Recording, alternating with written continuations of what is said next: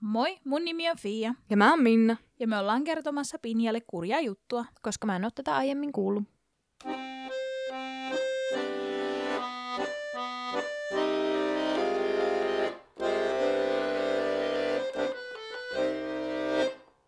Tosiaan kiitos kaikille jälleen kerran viestin ja kommentin lähettäneille. Musta niitä on aivan ihana lukea edelleen. Mainittiin tuossa taannoin, että tehdään sellainen ekstra juttu, missä vastataan teidän laittamiin kysymyksiin liittyen meihin ja podcastin tekoon. Tai podcastiin ja meidän tekoon. Toivottavasti ei. No ei.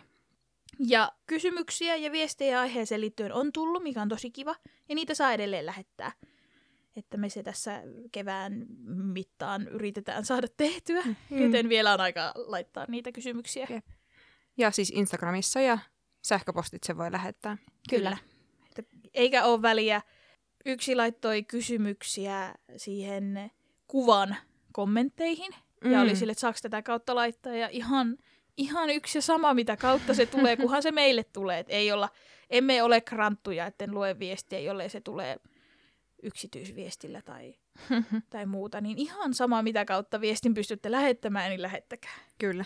Ja meidän alustoista oli tullut jonkun verran kysymyksiä, niin mainittakoon sekin nyt sitten tässä, että tosiaan Spotify lisäksi me ollaan myös Podimossa, Apple podcasteilla ja Google podcasteissa. Ja suunnitelmissa ei ole mennä millekään po- alustalle pelkästään.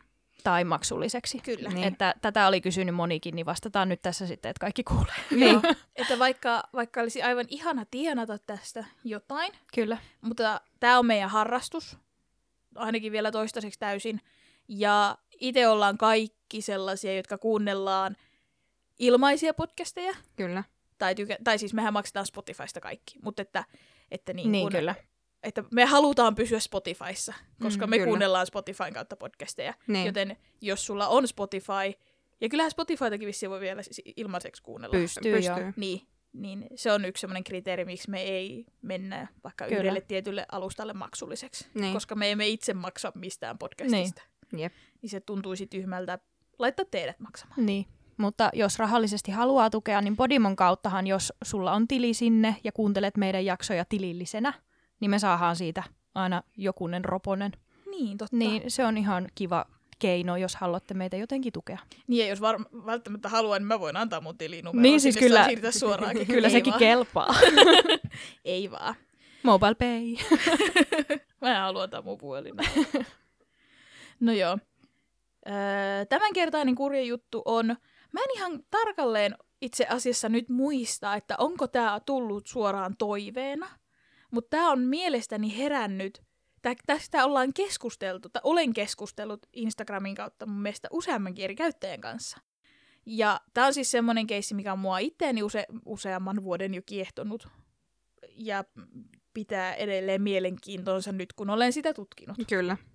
Tämä on ääs- äärimmäisen mielenkiintoinen keissi. Kyllä, tämä on siis yli satavuotias edelleen ratkaisematon tapaus. Okei. Okay. Ja Saksan ehkä yksi kuuluisin No niin. tapaus. Kyllä. Ja juuri, ju- juuri ehkä siksi, että se on jo niin vanha ja edelleen selvittämätön. Kyllä. Onko tämä nyt semmoinen kyllikisaari, minä ratkaisin tämän? Joo, vähän niinkö. Vähän niinkö joo, kyllä. No siis kaikki, jotka tapaukseen ovat yhtään paneutuneet, kuuntelin tästä parikin podcastia, katoin yhden YouTube-videon, niin heillä on kaikilla vähän sama, samaan suuntaan kallistuvat, että kuka tekijä on.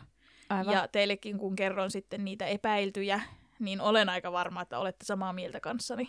okay. Mutta että eihän, ei voi, ei voi sanoa. Niinpä.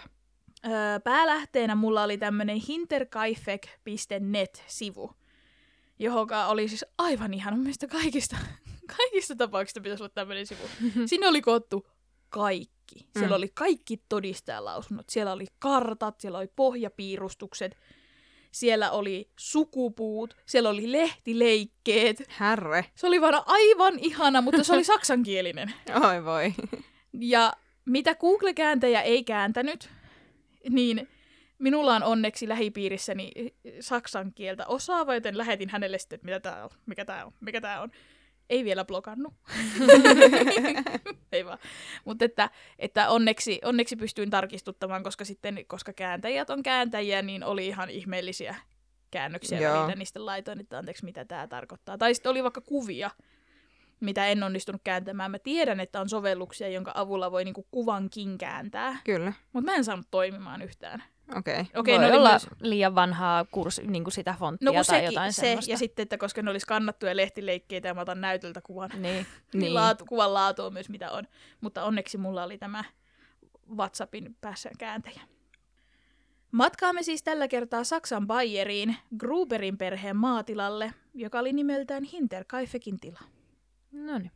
Hinterkaifekin tila on todennäköisesti rakennettu 1863 ja sitä ennen se on ollut vain avointa peltoa. Vuonna 1922, eli tapahtumien hetkellä, tilalla oli yksikerroksinen L-muotoinen rakennus.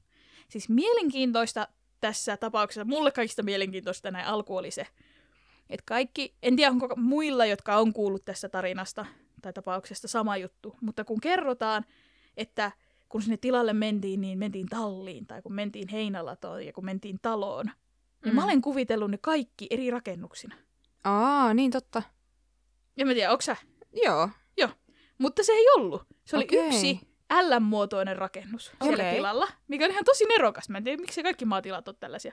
Mutta siis siinä oli tavallaan niinku talo, johon oli sitten siinä L-muodossa niinku rakennettu navetta siipi kiinni. Eli talosta pääsi tallin läpi kulkemaan heinälatoon ja konelatoon. Tai siis siihen, niin kuin, että ne oli kaikki saman katon alla. Aa. Okei. Ne on tosi mielenkiintoista. Siis... Siis- Ja siis smart, ei tarvitse mennä ulos ruokki eläimiä. Ja mä oon aina ajatellut, että se nimenomaan on se heinälato niin kuin erillään siitä talosta. Kun niinpä, mä olen aina kanssa. Ja sitten kun mä näin sen pohjapiirustuksen ja kaikki niin kun ne oli, se, se sivu oli niin loistava, että ne oli niin kuin kaikki, että täältä suunnasta käveli poliisi sisään, tästä käveli se sisään. Ja se oli niin kuin ihan tosi kattava se sivu, käy siellä. Joo. Joo. Käykää kaikki, hinterkaifek.net. Ja varsinkin jos otatte Saksaa, niin kertokaa mulle enemmän. niin se oli ihan todella niin kuin silmiä avaava sitten se. Ja nyt kun käytetään läpi, niin kaikki käy niin järkeen nytten Joo, kaikki semmoiset, niin kuin, mitä on miettinyt joskus. niin. Ja todella nerokasta edelleen. Kun vettä sataa, niin voit vaan astua ovesta navettaan, kun se on siinä talossa kiinni. Totta. Ihan tosi fiksua. En mä tiedä, sitten, onko siitä hajuhaittaa. Niin, se voi olla. Niin kun ajattelet, että joku syy siinä varmaan on, miksi ne on erillään. Niinpä, Mutta, niin, ja kyllähän sieltä ainakin ääntä kantautuu. niinpä. Mm, kyllä. Pinjalle disclaimer, Okei, ja ehkä muillekin. Tässä mä tulen mainitsemaan kummittelun, okei. mutta mä, se on todistettu vaan huuhaa puheeksi. Selvä. Joten se ei vie paikkaansa. Se on No niin. no, hullu mummo selittää omia. Mutta tulen mainitsemaan. Kiitos tästä varoituksesta. Kyllä. Fia mietti siis aikaisemmin, että, että voiko tätä edes kertoa, koska tähän liittyy se. Mutta se, koska nimenomaan kun se on niinku, se on vaan niinku legendaa. Ei se, ei se silleen. Niin. niin. Ja koska tästä esimerkiksi jokuhan puhuu niin kuin, koska tämä on selvittämätön, että se oli Hinterkaifekin haamu, mutta ei ole. No Minä tiedän, kuka sen teki. niin. Äh, Hinterkaifekin tila sijaitsi lähellä pientä metsäaluetta, joka tunnettiin nimeltä, nimellä Hexelholz. Holz. Hexelholz. Eli käännettynä noitapuu, No kun meinasin sanoa, että eikö se ole. Sen verran minäkin Saksaa osaa. mikä tekee varmaan aika semmoisen oman, oman pelottavuutensa mm. Mm. tälle tilalle. Niinpä. Lännessä, etelässä ja pohjoisessa ei ollut naapuritiloja. Vain ainoastaan niittyä ja viljelysmaata. Ja ne päättyi sitten niinku metsään. Et Siellä ei niinku oikeasti ollut siellä ketään. Öö, lähin naapuri sijaitsi noin 500 metrin päässä Gröbernin kylän suuntaan johtavan tien varrella. Aivan. Eli he ovat olleet käytännössä siellä tien päässä Joo. viimeinen, viimeinen tila. Itekseen. Hinterkaifek ei koskaan ollut mikään, kun, se ei ole mikään kunnan nimi, eikä se ole mikään virallinen paikan nimi, vaan ilmeisesti ainoastaan tämän talon lempinimi. Niin, niin. Kaifekin takana. Alue ei edes kuulunut Kaifekkiin, eli siis lähellä, noin niin kuin lähellä sijaitsevaan kuntaan, vaan silloiseen Vangerin kuntaan, Gröberin kylään, ja oli nimeltä talo numero 27 puol. Eli okay. tämä Okei. koko, koko lempinimi tuli nimenomaan siitä, että t- talo sijaitsi tämän Kaifekin kylän takana, Mm. eli Hinter Kaifek. Niin. Ja jälleen omaa lausumisahdistusta helpottaakseni, minä en osaa saksaa. Ja minulla ei ole myöskään kontrollia siitä, miten minä lausun tätä. Joten se, mikä tulee ulos, niin se on Meidän totuutemme tänään. kyllä, ja se on herra haltu, että mitä täältä tulee, kun mä näen kirjain sotkun edessäni. No niin. Ja siitä, siitä haki hyvän aasinsillan, että perheen äiti Cecilia oli omaa sukua Sanvasher. Ja hänen ki- nimensä kirjoitusasut, siitä on, oliko siitä varmaan kymmentä eri versiota. Okei. Okay. Esimerkiksi muistolaatassa lukee Säsilia, niin kuin äällä. Aa, Sitten jossain lukee sä, sä zilja, että siellä on zeta välissä. Ja jossain lukee se zilja. Ja myös sukunimessä oli, oliko San Vatser, San Vakker, San, että niitä oli niin montaa erilaista. Ja myös, koska lehdet on ennen vanhaa kirjoittanut kuulopuheella. Niin Joo. joo. Nehän vaihtuu ihan, nehän, se on sen toimittajan käsissä, että mikä se ihmisen nimi on siinä hetkessä. niin mä otin täältä nimen, minkä mä koen lausuvani kaikista parhaiten. Ja sillä ei mitään väliä, koska te ette näe, miten nämä kirjoitetaan, koska mä lausun nämä kuitenkin väärin. Hmm. Niin, näillä mennään. No, Cecilia syntyi Gerolsbachin kunnassa 27. marraskuuta 1849. Se ei ollut kaukana täältä. Google Mapsi näytti nyt autolla matkaksi 12 kilometriä. Aivan. Hinterkaifekista tänne äidin kotikuntaan. Aivan. Hänen vanhempansa olivat Martin ja Monika Sanvacher. Vai Sanvacher? Miten toi nyt ikinä lausutaankaan? Mä taas vaihoin sitä, huomaatteko? Taas vaihtui lausuminen. Pysykö kärryillä? Tiedättekö, kestä puhutaan? Mm. Cecilia oli viidestä lapsesta nuorin. Hänen kaksi vanhinta sisarustaan kuolivat alle vuoden ikäisenä, ja kaksi muuta ilmeisesti elivät ihan aikuisuuteen asti, mutta toisesta heistä ei ollut tietoa kuolinpäivästä. Mm-hmm. Hän meni naimisiin 28-vuotiaana Josef Asam nimisen miehen kanssa. Josef oli syntynyt ensimmäinen 8.1852 ja oli näin Cecilia kolme vuotta nuorempi. Josefin isä, Juhan Asam, asui suht lähellä Oberkaifekin tilalla. Ja hän osti pojalleen ja tämän vaimolleen Hinterkaifekin tilan. Mm-hmm. No niin. Joosef ja Cecilia muuttivat tilalle 24.4.1877, ja lähteessä sanottiin, että samana päivänä Joosef solmi avioliitto- ja perintösopimuksen Cecilia Sanvaherin kanssa. Mutta häät juhlittiin vasta toukokuun 14. päivä 1877. Aivan. Ja minä ja minun saksan kielen kääntäjäni yhdessä mietittiin, että mikä on avioliitto- ja perintösopimus Mm. kun se, ne meni sitten sen jälkeen, melkein niin kuin kuukautta myöhemmin vasta naimisiin. Niin. Niin ilmeisesti, mä en tiedä onko tämä, jos joku tietää tästä enemmän, niin mulle saa kertoa, mutta se on ilmeisesti siis tämmöinen avioliittosopimus, jolla säännellään puolisoiden aviosuhteita, joissa tapauks- joissain tapauksissa myös avioliiton jälkeisiä suhteita. Okei. Okay. Aivan. Ja sitten tämä perintösopimuksen puolestaan määrättiin, mitä omaisuudelle tapahtuu henkilön kuoltua. Se nyt käy ihan järkeä. Joo. Eli periaatteessa tämä oli tämmöinen avioehto plus testamentti, jossa myös, kun se allekirjoitettiin, niin se tavallaan määräsi sen, että tämä pariskunta menee naimisiin. niin. Ah, Aivan. Koska siis okei. olihan se nyt sopimatonta 1800-luvulla kaksi naimatonta asua saman katon alla. Niinpä. Mutta kun häitä ei ole keritty viettää, niin tehdään tämmöinen sopimus.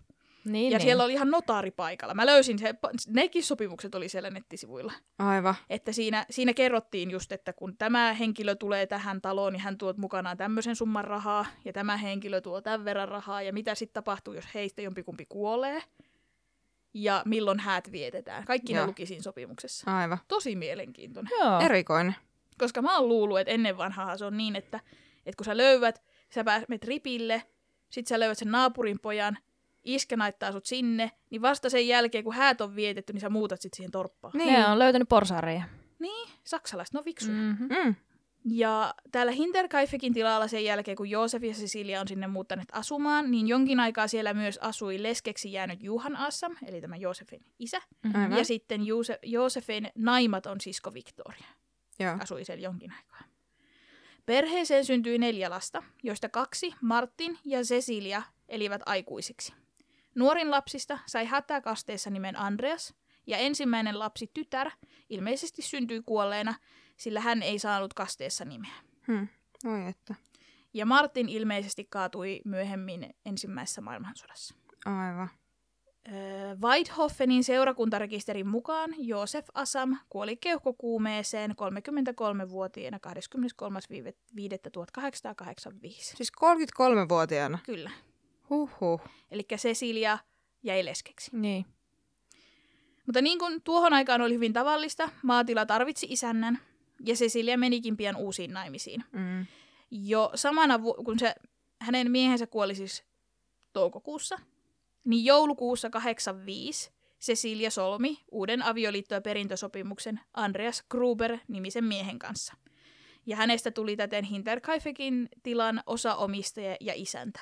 Aivan. Pariskunta avioitui seuraavana keväänä huhtikuussa 1886. Niinpä. Pariskunnan ensimmäinen kolmesta lapsesta syntyi 6.2.1887 ja hän sai kasteessa nimen Victoria. Toinen lapsi Sophie syntyi pari vuotta myöhemmin, mutta hän kuoli alle kahden vuoden ikäisenä vuonna 1891. Seuraavana vuonna 1892 syntyi tytär, joka kuoli vielä samana päivänä. Lähteessä mainittiin, että lapsi hätäkastettiin, mutta nimi ei ole tiedossa. Aivan. Siis tuo lapsikuolleisuus on kyllä niin järkyttävää. Ja siis niin kuin, niin muutenkin, että se ensimmäinen mies kuoli niin nuorena niin, ja kaatu, kaatu lapsia niin kuin kaikkea. Että, että niin, kuin, niin paljon kyllä huolta ja murhetta ollut On, siihen ja- aikaan. Ja siis nimenomaan, että kuinka... No en mä sano, että ei se vi- vieläkään ole ihmishenki kovinkaan niinku kestävä, mutta hirveän heiveröistä on ollut elämä. Niin. Siis sellaista, että kun sä et koskaan tiedä, että, laps, että se, että lapset elää aikuiseksi on mainitsemisen arvosta. niin on. Niin Niinku, on. Että niinpä. se on niin kuin, että se on ihan järkyttävää. Niinpä. Andreas itse oli syntynyt 9.11.1858, eli hän oli yhdeksän vuotta Ceciliaa nuorempi. Aivan. Hän syntyi puuseppä Andreas Gruberille ja tämän vaimolle Marttiinalle omaa sukua, omaa sukua Obermairille. Lapsia perheeseen syntyi yhteensä kahdeksan. Tämä Andreas nuorempi oli vanhin lapsista, ja näistä kahdeksasta lapsesta kolme kuoli joko syntyessään tai alle vuoden ikäisenä. Niin. Mm-hmm. Siis ihan järkyttävää. On. on.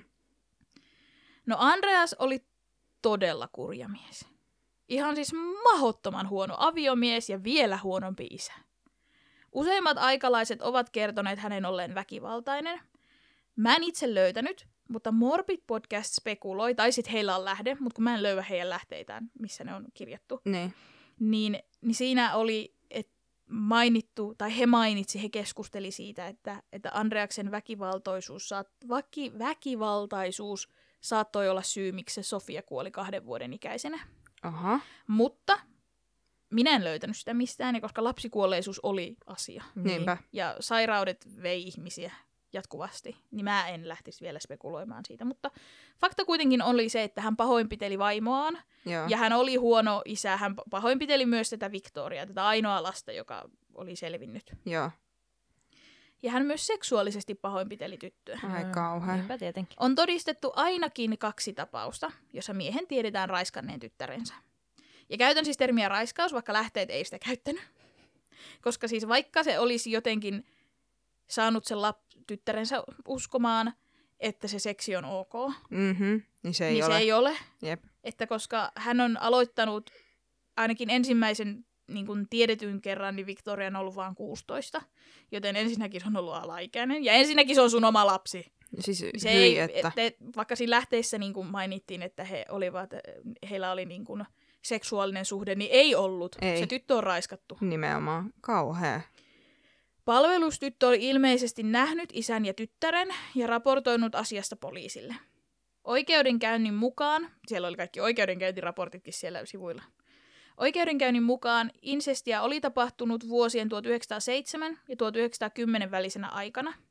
Ja vuonna 1900 1915 molemmat, hei, molemmat heistä tuomittiin vankeuteen. Toi on niin pimeää. Molemmat. Siis niin, ku, Tytär kuukaudeksi ja isä vuodeksi. niin, No just joo. niin kun se on sen naisenkin vika. Tai no, No, ja o- vielä tässä tapauksessa tyttären. Mm, kato, kun se on osallistunut siihen. Mm, Niin. Koska siihen Voi voi luoja. osallistua. Mm. Mm. Ja koska siinä jossain lähteessä annettiin siis ymmärtää, no tämäkin on siis, kun tämä on ihmisten puhetta, niin, niin tota, että tavallaan se Victoria on ainakin tälle vanhemmalla iällä, niin tavallaan niin kuin suostunut siihen. Mutta sehän on vaan gruumattu Mm, siihen, niinpä. että jos se ei ole taistellut koko ajan vastaan, Ah, Nimenomaan. niin ei se niin kuin, ei se tee silti, niin kuin, hän on ihan uhri tässä. Nimenomaan. Ja varsinkin ja sille, että jos se on pelottava ja väkivaltainen. Ja siis niin kuin joka tapauksessa, niin kuin, okei, ei tarvii edes niin kuin keksiä, mi- mi- miksi se olisi niin kuin, kyllä. suostunut siihen. Tai silleen, niin kuin, että o- Ihan ollut uskomatonta, taivut- taivuteltu siihen. Niin, Niin että se tyttökin joutui vankilaan niin on. tästä. Mm, niin on. Mut, niin, ne istu tota, naiset häpeä penkissä kirkossa, kun ne, ne oli raiskattu. Niin. Niin. Mutta kun ne on ollut jonkun toisen miehen kanssa. Sille ei ne ole ollut sen kanssa, kun... Oh, Niinpä, Ne on houkutelleet pirun esiin tässä miehessä. joo, nimenomaan. näinpä. Kuitenkin kaikesta, kaikesta tästä todella kurjasta lapsuudesta ja aikuisuudestakin huolimatta, niin Victoria kuvattiin kaikissa lähteissä kauniiksi ja itsevarmaksi naiseksi. Mm. Hän, tässä oli, että hän oli niin kuin ensimmäinen laulaja, eli onko se niin kuin päälaulaja niin kirkon kuorossa. Joo. Joo. Et kun se kääntyi kaikissa, kaikilla, niin se oli ensimmäinen laulaja. Niin Meinaatko se, niin kuin, että hän oli se, Joo, kyllä se on niinku se solisti. okei. Joo, totta. kirkon kuorossa. Niin Ja huhtikuussa 1914 niin Victoria avioitui Karl G- Gabrielin kanssa. Ja Karl muutti myös sitten asumaan Hinterkaifekiin. Niin. Vanhemmat oli vähän ennen tätä avioitumista siirtäneet tilan Victorian nimiin. Ja nyt avioliittosopimuksen myötä Karlista tuli osaomistaja. Aivan. Samana kesänä puhkesi ensimmäinen maailmansota ja Karl joutui liittymään sotaan. Nuoren parin liitto loppui pian, kun Karl kuoli Arrasin taisteluissa Ranskassa 12. joulukuuta 1914. Eli he Voi- oli niinku puoli vuotta Joo. naimisissa. Niin, voi ei. Tammikuun 9. päivänä, eli alle kuukausi sen jälkeen, syntyi parin ensimmäinen lapsi, Oi voi. Cecilia. Voi että. Eli nyt tässä on niinku äiti Cecilia, tai isoäiti Cecilia, Niin. ja Cecilia nuorempi on sitten tämä Victorian lapsi. Joo, kaksi Ceciliaa. Ihan vaan sitten niin tulevaisuutta varten. kyllä. Karlin ruumista ei koskaan löydetty, tai hänen jääteentään ei ole pysty palauttamaan taisteluista. Joo. Niin. Vuonna 1918 Victorialla oli suhde naapurin Lorenz Schlittenbauerin kanssa. Hän oli vasta jäänyt itsekin leskeksi, tai itse asiassa hän myöhemmin on sanonut, että hän aloitti suhteen Victoriaan vain kaksi viikkoa ensimmäisen vaimonsa kuoleman jälkeen. Oho, Ja fun fact, ensimmäisen vaimon nimi oli Victoria. kiva. Laastari. Hieman vaikuttaisi. Hirveä. Jep. No tää, tää on. Tää tyyppi on. Schlittenbauer. Lorenz oli pyytänyt, no siis he aloitti siis, he aloitti sen suhteen, niin Lorenz oli mennyt pyytämään sitten Andreas Gruberilta tyttärensä kättä. Sillä hän halusi avioitua Victorian kanssa. Gruber suostui aluksi, mutta hetkeä myöhemmin hänen kerrotaan peruuttaneen lupauksensa. Schlittenbauer selitti tämän, ja tässä tulee lainaus. Hänen oli lopetettava sukupuoliyhteys tyttärensä kanssa. Hänen pitäisi kääntyä pois synneistään ja siten, joh- ja siten minä johdatan hänen tyttärensä oikealle tielle. Kerroin hänelle myös, että olen hyvä kristitty, enkä voi sietää tällaista. Okei. Okay. Eli todennäköisesti se Andreas, niin kuin, siis tämän Schlittenbauerin mukaan, se Andreas Gruber on perunut nämä hääaikeet siksi, että hän ei halunnut luopua tyttärestä. Niin. Niin. Voi, niin kuin, mm, mm, Ugh. Mm, joo, iljettävää. on.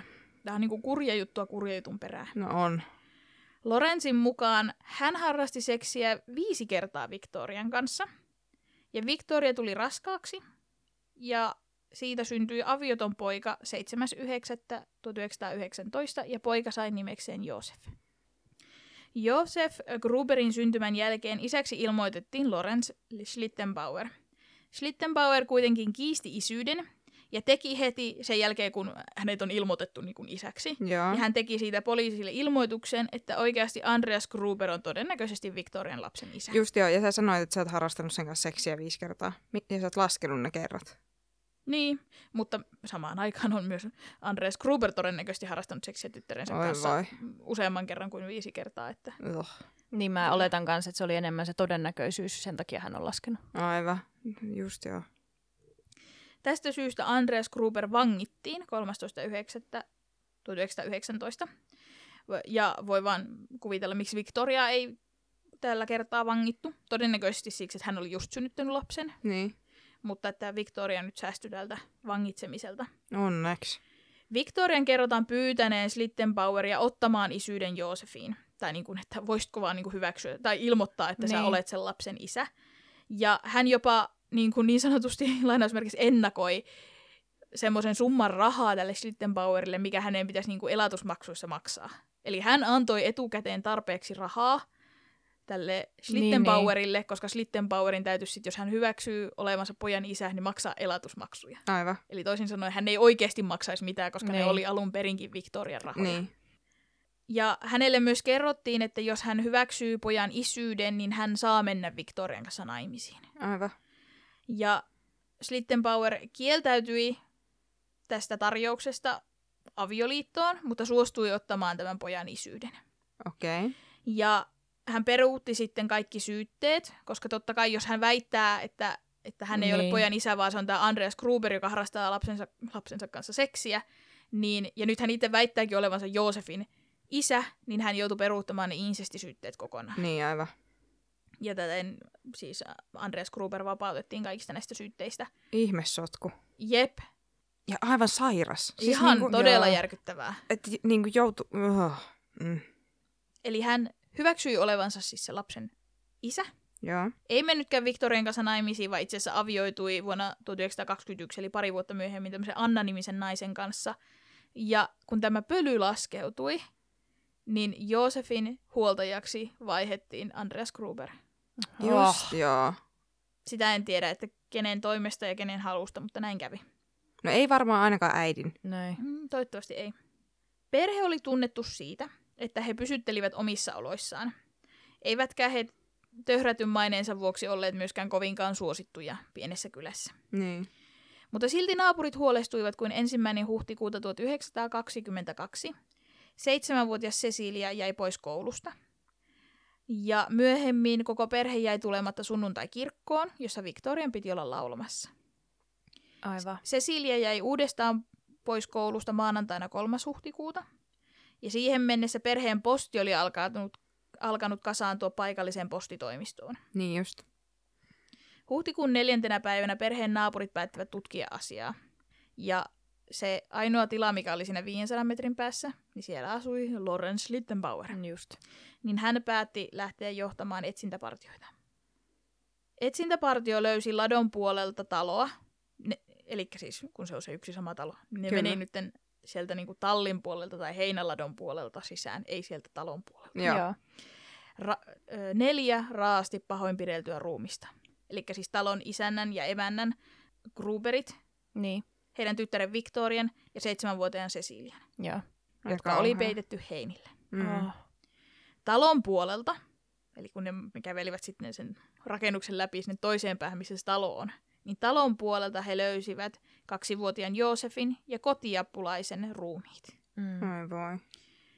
Kyseessä oli kaiken lisäksi ollut tämän kotiapulaisen Maria Baumgartnerin ensimmäinen työpäivä. Oi kauhea. Sillä edi- edellinen kotiapulainen oli jättänyt paikkansa, koska hän uskoi, että talossa ja maatilalla kummittelee. Ja niin kuin sanoin, me tulen todistamaan, että ei kummitella. Mm. Murhia edelsivät useat salaperäiset tapahtumat. Kuusi kuukautta aiemmin siis perheen kotiapulainen oli lopettanut työskentelyn maatilalla. Tarinan mukaan hän oli kuullut askelia ullakolla, ullakolta, ja hänestä tuntui välillä, että joku tarkkaili häntä. Isäntä oli kuitenkin kertonut apulaisille tämän vain kuvittelevan, ja joko juuri näistä tämän kotiapulaisen haihatteluista hän erotti tämän kotiapulaisen, tai sitten tämä Aivan. kotiapulainen oli silleen, että jos et sä usko, niin mä lähden lätkimään. Niin. Mm. Mulle ei selvinnyt, mitkä syyt johti siihen, mutta kotiapulainen lähti. Mm. Niin. Mutta siis ihan fiksua, että hän lähti, koska jos hän oikeasti kuvitteli, että siellä kulki joku kummitus, niin ei kulkenut, vaan ikävä kyllä se on ollut aivan lihaa ja verta. Äh. Ja koska perheen maine oli mitä oli, heillä vaihtui tien- työntekijät aika tiuhaan muutenkin. Että se ei nyt ollut sille erikoista, että se kotiapulainen eroaa, Aivan. mutta hänellä nyt oli tällainen syy. Ja heillä kesti lähes kuusi kuukautta löytää tämä uusi kotiapulainen, ja kun Maria viimein löytyi, hänen oli tarkoitus aloittaa työnsä 31. maaliskuuta. Eli todennäköisesti sinä päivänä, kun hän sai surmansa. Voi kauhea. Vähän ennen murhia Andreas, eli tämä talon isäntä, oli ilmoittanut naapureilleen, että hän oli löytänyt lumesta kahden ihmisen jalanjäljet, jotka johtivat metsästä hänen kotinsa ovelle. Kummallista kyllä, yksikään jälki ei suunnannut talosta poispäin. Myös naapureiden mukaan Hinterkaifekin navettaan johtavalla polulla, joka kulkee kiinteistön pohjoispuolen ohi, oli nähty kaksi jalanjälkeä. Aivan. Tai siis kahdet, Kahdet, jalanjäljet. Mm. Tilalta pois johtavia jalanjälkiä ei kukaan muukaan ollut havainnut. Andreas Gruber oli löytänyt ne tuoreesta lumesta ja kertonut useammille ihmisille, jotka oli sitten tullut todistamaan ne. Muun Aivan. muassa Lorenz Littenbauer, Kaspar Steigmeier ja August Ritz ovat olleet olleet paikalla. Ovat olleet olleet. Mm-hmm. Ovat olleet paikalla. No niin. Ja tapaus mainittiin myös yhdessä toisessa todistuksessa, ja myös postinkantaja Josef Mayer oli nähnyt jäljet. Aivan. Eli sitä siis ei ole myöskään keksitty, että ne jäljet on siellä. Niin. Mm. Eräs paikkakuntalainen August Huber oli ollut metsästämässä ensimmäinen neljättä ja kertoi nähneensä jalanjälkiä lumessa Hinterkaifekin välittömässä läheisyydessä. Aivan. Eli Aivan. vielä vähän niin kuin muualla ja Niin. vähän eri Mm. päivänä niin kuin tapauksen jälkeen. Hän oli nähnyt jälkiä siellä alueella. Jep. Koska kun ajatellaan, että perhe on todennäköisesti murhattu 31.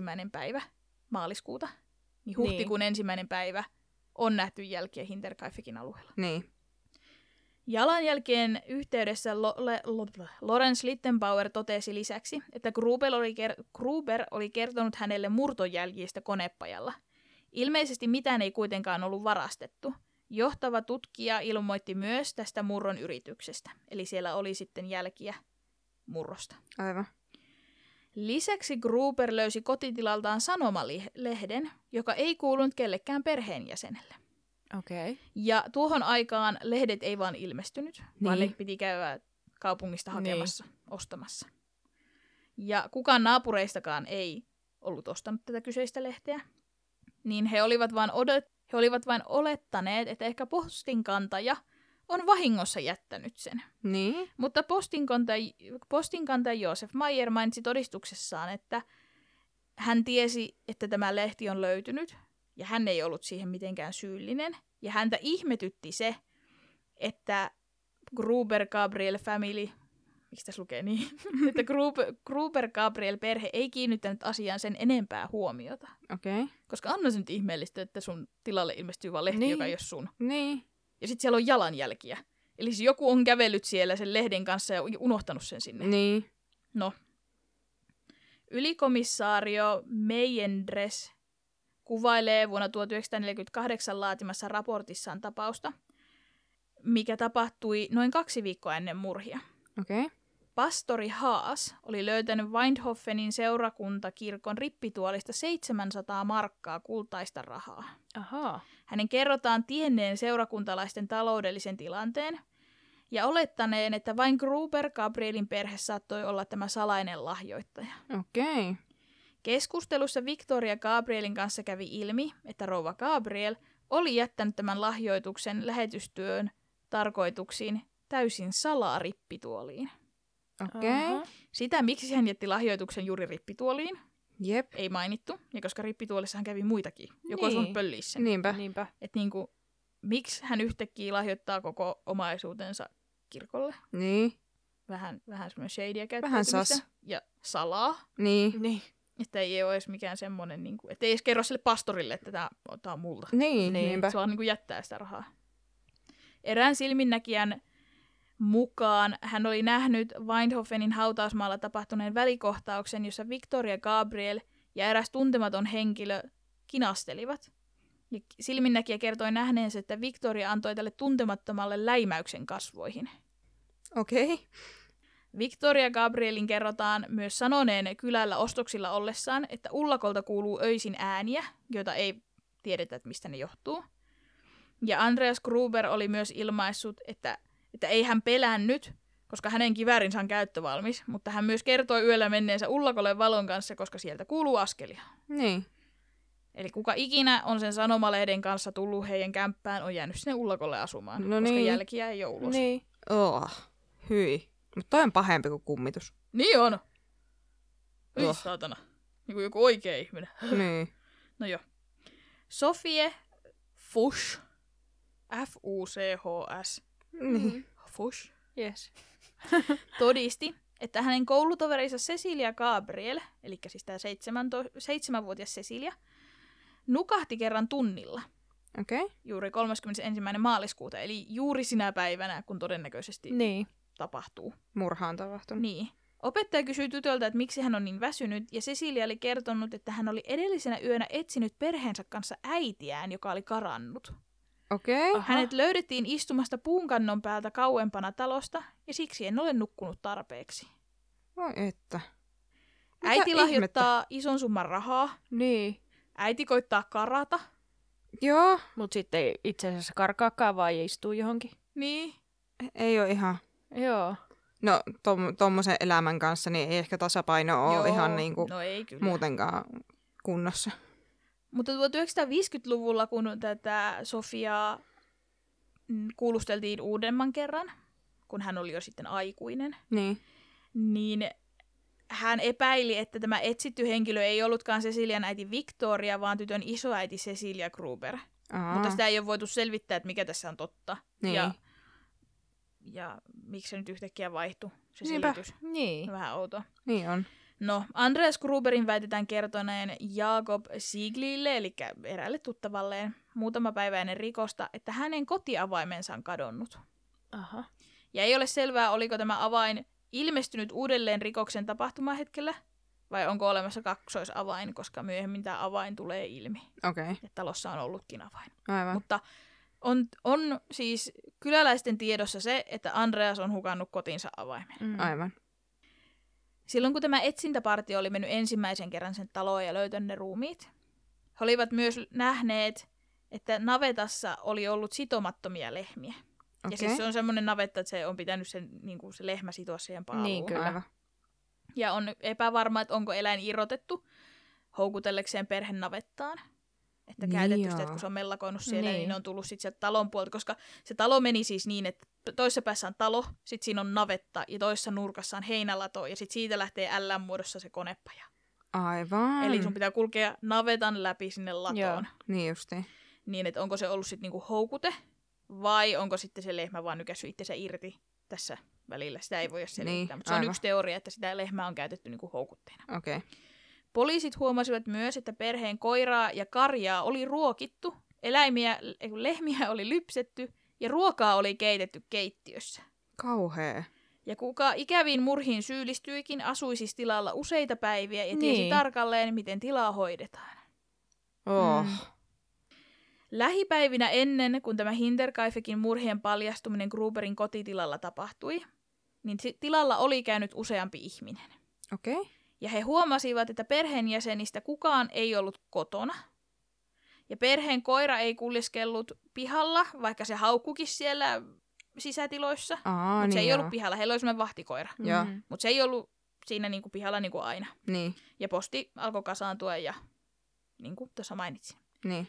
Huhtikuun ensimmäisenä päivänä ö, naapurista tai naap- siis kyläläisiä Niin. alueella kulkevia oli nähnyt, että savua tulee savupiipusta. Okei. Okay. Eli siis sehän suoraan viittaa siihen, että siellä ollaan kotona. Mhm. Niin.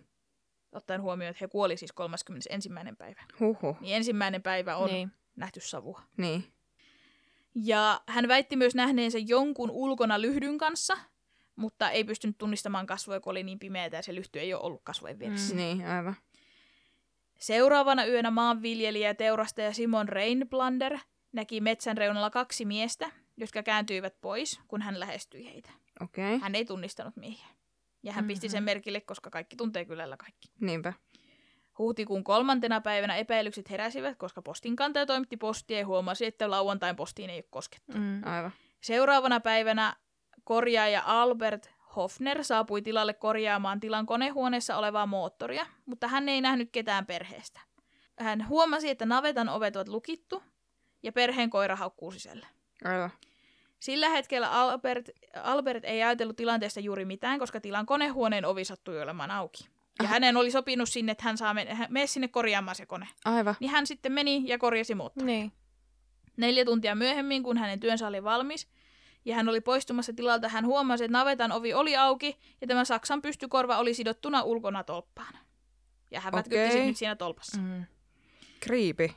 Ja vaikka hän ei koskaan nähnyt ketään, eikä niinku perheenjäseniä, työskennellessään, niin hän sitten oletti, että no hän on ollut päämoottorissa, että ei hän ole huomannut, nähnyt, kuullut, että hän on kolistanut Niin. niin. omiaan, että ne on siellä kulkenut. Niin. Mm. Hän huomasi kyllä, että koiralla oli ruhje tai haava päässä, mutta se ei ollut niin vakavan oloinen, että Albert olisi tapasta sen enempää tutkinut. Hän on Okei. varmaan ajatellut, että se kurupero on hakannut koiransa, Oi vaikka se voi. nyt ei ihan kuulunut siihen hänen emoon. Niin, Mutta että niin kuin, ei, ei kuulu minulle. Minä hoidan moottoria lähen pois. no näköjään. Mutta eipä siinä, jos ei siinä ole mitään epäilyttävää, niin mitä sä Niin, ihmettelisit niin siinä? siis kyllä. Ja onhan se selvää, että siellä on joku siellä tilalla, Niin, niin, kun kyllä. ovet on ollut lukossa ja ei ole enää. Niin, nimenomaan. Niin. Niin, mitäs se mulle kuuluu? niin. Naapurit kuvailivat tätä koiraa oikein tomeraksi ja valppaaksi vahtikoiraksi, joka ei haukkunut turhaa, mutta vieraille kylläkin. niin. Aha. Lopulta mekaanikkoa haastateltuaan poliisi tajusi, että murhaaja tai murhaajat ovat olleet talossa vielä löytöpäivänä, eikä kukaan huomannut heidän lähtevän talosta pois. Oh. Mm. Mm. Koska onhan se, siellä on ollut Niin. viki ja nyt ei ole enää. Niinpä. Kun Albert palasi kaupunkiin, niin hän kertoi sitten karvimas, karmivasta kokemuksestaan, ja, tai siitä, mitä oli kokenut, ja se oli ollut vähän hämmentävää kuitenkin, vaikka Niin. ei hän mitään sille tehnyt, niin hän kertoi Lorenz Littenbauerille asiasta, Aivan. kun oli törmännyt häneen kylällä. Ja kun Lorenz kuuli tilanteesta, hän keräsi kaksi naapuriaan, tämän Jaakob Siglin ja Mikael Pöllin, jotka lähtivät hänen mukaansa Hinterkaifekin tilalle. Tai no siis, ensin hän päätti lähettää omat poikansa, että menkääs koputtelemaan, että onko se Hinterkaifekes ketään kotona. Okei. Okay. Ja kun pojat ei saanut vastausta, niin hän otti nämä Siiklin ja Pöllin matkaansa. Niin just. No he menivät taloon, jossa he huomasivat, että kaikki ovet ovat siis lukossa. Ja niinpä he kävelivät navettaan, jossa oli tämä konehuoneen sisäänkäynti oli auki. Niin Joo. kuin se oli käynyt se Niin. niin. Albertti siellä. Ja ilmeisesti se ovi oli siis rikki siitä murhan... yr- murhan. Mä oon kirjoittanut tämän murhan yrityksestä. Siitä murron yrityksestä. Siinä oli salpa mennyt rikki tai jotain. että Sitä ei saatu lukittua. Aivan. Aivan. Ja sieltä he menivät talliin, koska se on kaikki yhtä Niin, niin, samaa. Aivan. rakennusta. Joo. No miehet löysivät siis uhrit heinäladon lattialta kasasta. Heidän ruumiinsa olivat pahoinpidellyt ja osittain heinällä peitetty. Mm. Sitten Bauer tunnisti heti uhrit. Andreas, Cecilia, Victoria ja hänen lapsensa Cecilia. Kaikilla heistä oli merkkejä massiivisista päävammoista ja heidän kallonsa ja kasvonsa olivat käytännössä murskana. Ai kauhea. Schlittenbauer oli, siir- ri- s- oli siirrellyt ruumiita tarkastaakseen, olivatko kaikki kuolleita. Okei. Okay. Ilmeisesti he, mä en ole ihan varma, että oliko tämä vaan sitten Power vai ne kaikki kolme, olivat myös peittäneet uhrit, sillä osa heistä oli vähissä vaatteissa. Okay. Okay. Ainakin jonkun lähteen mukaan Andreas oli vain yöpaita silloin. Okei. Okay. Navetan ja talon yhdisti siis käytävä. Yksinään Schlittenbauer meni Grubereiden olohuoneeseen, tai siis Grubereiden sinne taloon, ja sinne olohuoneeseen ja avasi talon oven sisäpuolelta. Ja Okei. okay. päästi kaksi muuta miestä sisään. Niin just. Gruberin uusi kotiapulainen Maria Baumgartner, 44 vuotta, oli kuolleena omassa sängyssään. Victoria Gabrielin pieni poika Joosef makasi elottomana pinnasängyssään tai vaunussaan, riippuu vähän lähteestä. Mm. Aivan. Oli kuitenkin selvää, että hekin ovat menehtyneet päähän kohdistuneisiin väkivaltaisiin iskuihin. Hmm. Mut Tavallaan, jos nyt oletetaan, että se murhaaja oli vieläkin siellä, Mm, niin uskaliasta lähtee itekseen sinne taloon. niinpä. On. No kuten kaikissa tiiviissä maaseutuyhteisöissä uutiset kauheasta tapahtumasta levisi nopeasti. Niin. Münchenin sanomalehti kirjoitti näin. Hinterkaifekin tilalta, Wangenin piirikunnasta, noin 900 metrin päässä Gröberin kylästä, kaikki asukkaat, 70, noin 70-vuotias pariskunta Andreas ja Cecilia Gruber, heidän leskeksi jäänyt tyttärensä Victoria Gabriel, tyttären 9-vuotias tyttö ja 2,5-vuotias poika sekä 45-vuotias kotiapulainen Maria Baumgartner löydettiin maanantai-iltana murhattuna. Kaikki henkilöt oli hakattu kuoliaksi. Tekijät ovat ilmeisesti käyttäneet asenaan niin sanottua ristihakkuria. Gruberin pariskunnan, tyttären ja Cecilien ruumiit makasivat tallin vieressä olevassa puimurissa. Okei. Okay. Joosef pojan ruumis lastenvaunuissa, kahden vanhuksen makuuhuoneessa ja Pian ruumis omassa kamarissaan. Karja, ta- karja tallissa oli päästetty irti ja talon kaikki astiat oli pengottu. Vielä ei tiedetä, mitä ryöstettiin. Korujen sanotaan löytyneen kuitenkin. Herra ja rouva Gruberia pidettiin alueella omituisina.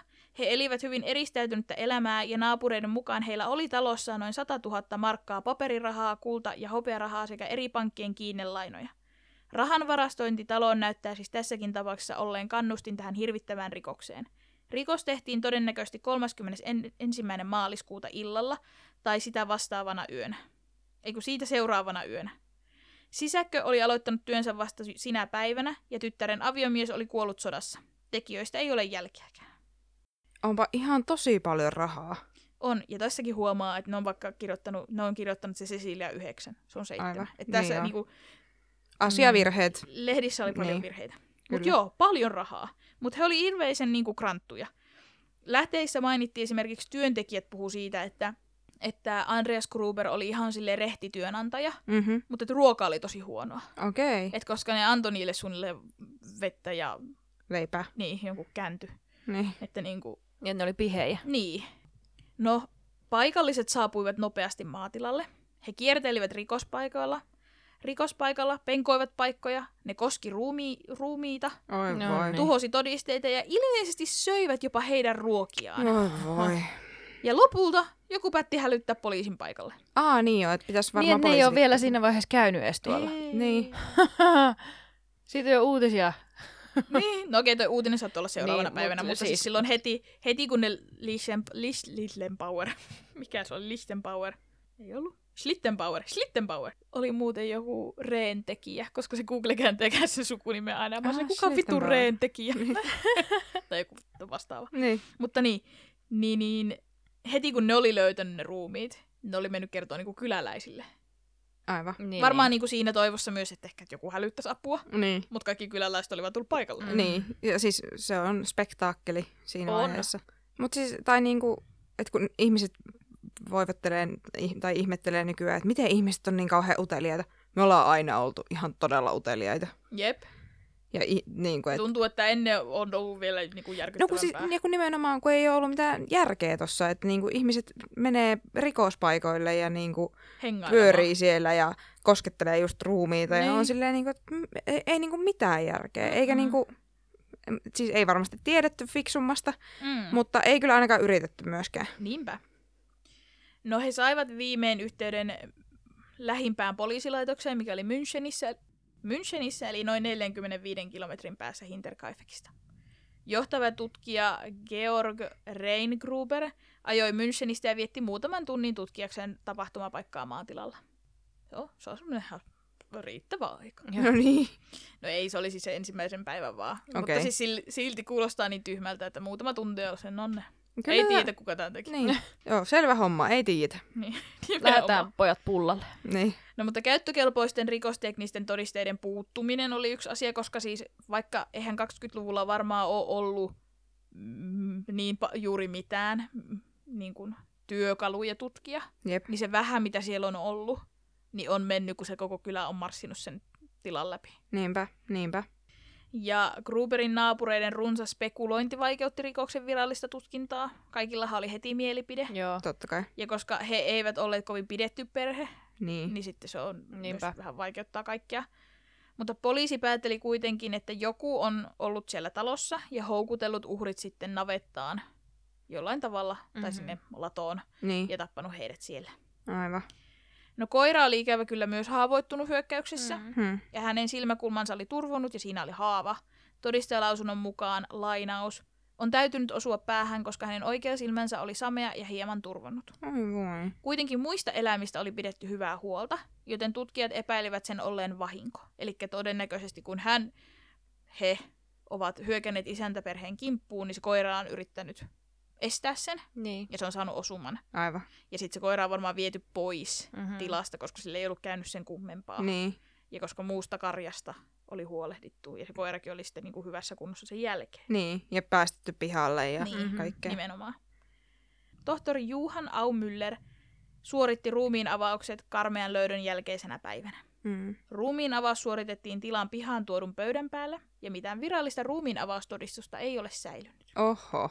On kuitenkin tiedossa uhrien vammat, ja no en tiedä 1920 kuinka tarkkaan ne on edes niinku kirjannut, Niin. niin. mutta löytyy siis sellaisia niinku, ö, löytyi niinku semmoisia noin kuin notes, Niin. muistiinpanoja. Niin. No Ja sitten ilmeisesti ne on niinku sitten haastatelleet tätä tohtoria Aivan. okay. Okei. jälkeen. niin kuin, että hän on osannut kertoa. Eli no, tämä on todennäköisesti ihan yhtä tarkka kuin se, ne lehdet on ollut. Hyvin, hyvin. Mutta tämä on, tämä on oikeasti aika tarkka. Mut Okay. Mutta, että että, Mutta niinku- että kuinka varma siitä voi olla, niin, Niin. niin niin. pienellä vähän voi kyseenalaista. Jep. Ja annan tässä kohtaa sisältövaroituksen, koska tulen yksityiskohtaisesti kertomaan, mitä uhreille tapahtui. Ja osa uhreista oli lapsia. Hmm. Mm. Joten jos et halua kuulla sitä, niin hyppää jonkin matkaan eteenpäin. Seitsemänvuotiaan Cecilian kallo oli murtunut pään päältä. Mm. Kalloon oli osunut useita iskuja ja kaulan poikki kulki avoin haava. Oi ei. Myös kasvoilla, nenän vieressä oli haavoja ja kasvot oli kauttaaltaan verenpeitossa. Mm. Tohtori Aumüllerin mukaan vammat olivat kuitenkin sen laatuisia, että jos rikos olisi huomattu saman päivän aikana, pikku Cecilia olisi voitu pelastaa. Niin. Niin, Oi kyllä. ei. Tämä tarkoittaa sitä, että kun kaikki muut perheenjäsenet ovat kuolleet, Cecilia on ollut elossa tunteja. Mm-hmm. Ei. Ihan, Mm. Ihan siis järkyttävää. aivan kauhea. Tyttö oli, loukkaantunut erity- oli loukannut erityisesti leukansa ja hänen kädessään oli hiustupsu. Okei. Okay. Tohtorin lainaus. Oletan, että nämä hiukset olivat hänen hiuksiaan, jotka hän on itse repinyt ulos tuskissaan. Huomasin myös veriset sormenjäljet ka- hänen kaulassaan. Mielestäni tämä on merkki siitä, että tyttö on tehnyt kädellä liikettä kivulian vuotavan haavan päällä. Oi ei, hyi että. Ja siinä Morbid-podcastissa ne spekuloi sitä, että, että toden, siis tästä ei ole mitään muuta tietoa Mm. mm. kuin se, mitä ne spekuloi, tai mitä se Elena siinä spekuloi, Mm. että, että kun suhun sattuu johonkin tosi paljon, niin sä yrität siirtää sitä kipua aiheuttamalla kipua Mm. mm. muualle. Niin joo, että se sen takia olisi pitänyt sitä Niin, tukkaa. että se on sen takia Niin, niin, repinyt niin. niin. sitä tukkaa, Joo. että, että se on yrittänyt tavallaan siirtää sitä, vaikka sitä Mhm. kaulaa, Niin. haavan kipua. Aivan. Oi Että ei. voihan se olla ihan vaan shokkireaktio tai mitä niin, muuta, että kyllä. mistä noita tietää. Niinpä. Rouva Gruberin, eli siis tämä isoäidin, Mm-hmm. kasvot olivat käytännössä murskana oikean silmän kohdalta. oh. Häntä oli isketty päähän seitsemän kertaa. Huhhuh. Lisäksi kuristusjälkiä oli kaulassa. Ja kolmion muotoinen isku päälailla. Ja hänen kallonsa yläosa oli murtunut. Okei. Okay. Kolmion muotoinen. Mm. Mikä tekee semmoisen jäljen? Öö, no ne epäilee tässä, varmaan jossain kohtaa selitän paremmin, mutta että siinä on käytetty, että murha-asena olisi käytetty niin kuin kuokkaa tai hakkua. Et se on ehkä ollut sitten se t- niin kuin vuoltu Mm. varrenpää, Okei. se kolmio. Mm. Että kun se on ollut sellainen, ehkä, Joo, paha sanoa. mutta hirveetä. Kyllä. Hei, siis eivät ole helpolla päässeet. No ei. Tämä on ihan järkyttävää. On. Victoria Gabrielin päässä oli yhdeksän haavaa, mitkä oli tällaisia vähän niin kuin tähdenmuotoisia. Eli todennäköisesti Mm. mm. hän on niin kuin sillä kuokalla hakulla lyöty Mm, mm, niin kuin ristiin. niin. Niin. Niin. Ja kaulassa oli myös kuristusjälkiä. Hän ei ollut raskaana. Okei. Okay. Hänen kasvojensa oikea puoli oli murskattu tylpällä esineellä, ja kallon yläosassa oli myös pieni pyöreämpi vamma ja jälkiä terävästä työkalusta. Ja kallon yläosa oli murskana. Aivan. Ja mielenkiintoinen on tuo kuristaminen, Mm-hmm. koska sehän viittaa yleensä siihen, että on jotain henkilökohtaista. Mm. Mm. Niin. Se on tosi, se on literally hands on. Niin. siis niin kuin, että, koska tässä ei ole käytetty mitään köyttä, Niin. niin. vaan, vaan niin kuin paljain käsin Niin. niin. kuristettu. Jep. Ja jossain spekuloitiinkin sitä, kun kerrottiin, että Victoria on kuristettu, Mm. että ehkä tämä on niin kuin joku hänen rakastaja. Että Niin. hän on niin kuin tavallaan ollut se pääuhri, Niin. mutta ruuminaavausraportin mukaan myös isoäitiä on kuristettu. Niin. Niin, nimenomaan. Niin, Eh, Se on enemmän ollut naisiin kohdistunut. niin nimenomaan, että naisvihaa. Niin, mun mielestä. Tai siis voihan se olla, että se on Victorian kohdistunut, se on vaan halunnut kuristaa muitakin, en mä sitä Niin. niin. pois sulkemaan, mutta että kaikissa niissä muissa, mitä mä katsoin kautta kuuntelin, niin mainitaan vaan, että Victoria kuristettiin. Aivan. Vaikka siellä ruumiinavausraportissa mainittiin myös, että Cecilia kuristettiin. Aivan. Kaksivuotias Josef Gruber, joka siis makasi edelleen sängyssään, sai surmansa voimakkaasta iskusta suoraan kasvoihin. Oi voi. Ja se oli tuhonnut sen sängyn katon. Eli toden, Aivan. Ilmeisesti hän on ollut siis, se on ollut joko, joko vaunu tai sitten semmoinen katettu pinnasänky. Niin. Niin, ja Joo. sitä on löyty niinku sen läpi. Mm-hmm. Oh. Ja- Kauhea. Tämän jälkeen lapsen sänky oli, tai se missä hän makasi, oli teon jälkeen peitelty ilmeisesti Victorian mekolla tai hameella. Mm. Okei. Okay. Jonkinlainen outo katumus. Niin, No joo. Tai edes häpesi sitä, että tappoi lapsen. Niin. Vai että tappoi juuri Joosefin. Niin. Siis ihan järkyttävää, että sä voit tappaa ihmisen noin brutaalisti kuin hakkaamalla kuokalla. Jep, Mutta Joo. Joo. lapsia, seitsemänvuotias ja kaksivuotias. nimenomaan. Ihan siis niin, kuin, niin silmitöntä vihaa ja niin kuin, tuommoista niin kuin, siis sairasta. On. Ihan, ihan järkyttävää. Huh. Ö, Vanhan herra Gruberin kasvojen oikea puoli oli myös murskattu. Poskipäät työntyi ulos No. ja liha oli kasvoilta revinnyt riekaleiksi. Oi, oi, oi. Kasvot olivat kauttaaltaan verenpeitossa. Piika Maria Ba- Baumgartner kuoli päähän kohdistuneisiin ristikkäisiin iskuihin. Eli siis sitä oli lyöty niin kuin, tavallaan semmoisella, niin kuin, siis semmoisella, niin kuin ensin vaikka ylältä alas Mm. ja sitten alalta ylös. Joo. Siis semmoisilla, semmoisilla Joo. iskuilla. Ja hänen kasvonsa olivat myös verenpeitossa yllättäen. Silminnäkijä kertomus sanoo, että hänen takaraivossaan oli neljän sentin syvyinen verinen reikä, joka oli Mm. todennäköisesti peräisin tästä teräskärkisestä hakusta. Kauhea. Siis tää on vaan ihan hirveä. Siis kaiken, siis vaikka mä tiedän, että aika on asia ja tieto on lisääntynyt tässä nyt, niin kuin sadassa vuodessa ol, tiedämme paljon Niin. niin. enemmän esimerkiksi, miten ruumiita tutkitaan, tai me tiedän, tiedetään, miten rikospaikkaa tutkitaan. Mutta tämän ruumiin avauksen jälkeen kaikkien uhrien päät leikattiin irti Häh? Äh. ja vietiin Münchenin yliopistolliseen patologiseen instituution tutkittavaksi. Ei, ei. Mitä se pää kertoo sulle yhtään mitään? Niinpä. Mutta toisaalta hyvin samoihin aikoihin tapahtuu Kyrttenin tapaus. Ai. Aivan. 27, se oli se Kyrtten. Mm. Niin siltähän leikattiin pää Niin. niin. kanssa irti niin. Niin. ja sitä tutkittiin. Niinpä. Ihan niin kuin se kertoisi teille yhtään mitään. Mut Niinpä. joo, tosi surullistahan tässä on se, että tämä instituution rakennus tuhoutui maailmansodassa Aivan. ja perhe jouduttiin hautaamaan ilman päitää. Ai Mm. ei. Myös ihan todella creepy. niin. Irvokasta. Joo, siis semmoinen niin kuin jotenkin aivan, aivan niin kuin todella Ikävää. on. Niin. Niin. Ja siis niin kuin silleen niin kuin Häpeä, häpäisy. niin häpäisy. Niin kuin, että miksi ne irrotti ne päät? Niin. Siis niin kuin, en. No, Siihen aikaan. se, se on, si, niillä on varmaan ollut joku syy, mutta näin jälkeenpäin niin on vaan, että ei. Niinpä. Tutkijoiden oli helppo määrittää Hinterkaifekin murhien tapahtumapäivä. Sillä Maria, tämä kotiapulainen, oli siis juuri aloittanut työnsä Grubereilla murhien tapahtumapäivänä. Hänen sisarensa oli käynyt tilalla iltapäivällä. Okei. Että oli tavallaan ehkä tuonut sen Marian sinne Mm. mm. tilalle. Ja Maria oli siis, koska hän oli vasta tullut sinne, niin rikospaikalta löytyi hänen purkamattomat tavaransa laukusta. Joo. Aa. Hän ei ole vielä edes ehtinyt niinku asettua taloksi. Mm. Mhm. Niin. Ja koska postinkantaja toimitti postin lauantaina, kun perhe oli jo kuollut, niin niihin kirjeisiin ei enää koskettu Niin. koska se pol- postimies pystyi sanomaan silloin a- alkuviikosta, että lauantaista lähtien kirjeisiin ei ole kost- Niin. niin. koskettu. Kyllä. Joten toden, hyvin todennäköisesti murha on siis tapahtunut perjantai-lauantai välisenä yönä. Niin. Aivan. Tai siis tai perjantain puolella, Niin. niin. sillä Niin. niin. ei ole tietoa. Ja poliisi siis arveli ensin, että rikoksen motiivi on ryöstö, Mm. koska perhe oli varakas. Kyllä. Mutta tutkijat kuitenkin löysivät esimerkiksi Andreas Gruberin käteisvarastot talosta, Mm-hmm. ja löytyi esimerkiksi just kaikki korut oli edelleen sormissa kaulassa, mitä heillä oli, Niin. joten murhan syy on täytynyt olla jokin muu. Niin ja just, että jos olisi vaan ryöstö, niin ei siinä olisi noin henkilökohtaista kuin kuristaminen. Niin, nimenomaan. Mm. Todisteiden mukaan tekijä on siis saattanut pysytellä piilossa maatilalla muutamia päiviä murhien jälkeen Mm. mm. ja paljon jo ennen murhia. Aivan. Koska niin kuin sanoin, paria Niin. niin. viikkoa aikaisemmin oli ollut se mysteerilehti, ne jalanjäljet, Niin.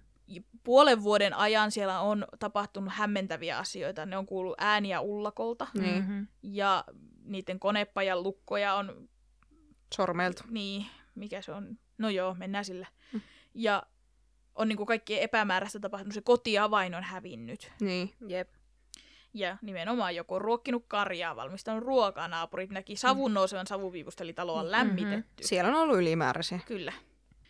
Tutkinnan aikana poliisi sai kuulla kaiken sen skandaalimaisen likapyykin, joka Gru- Grubereista oli kiertänyt jo aiempina vuosina. Eli silloin, kun poliisit on tullut tänne paikalle, niillä ei ole ollut tietoa siitä insestikohusta. Mm. Niin sitten tietenkin Mhm. sekin selviää. Aivan. No koska tapaus on edelleen selvittämätön, on poliisi näiden sadan vuoden aikana haastatellut ja ihmetellyt tapausta ihan urakalla.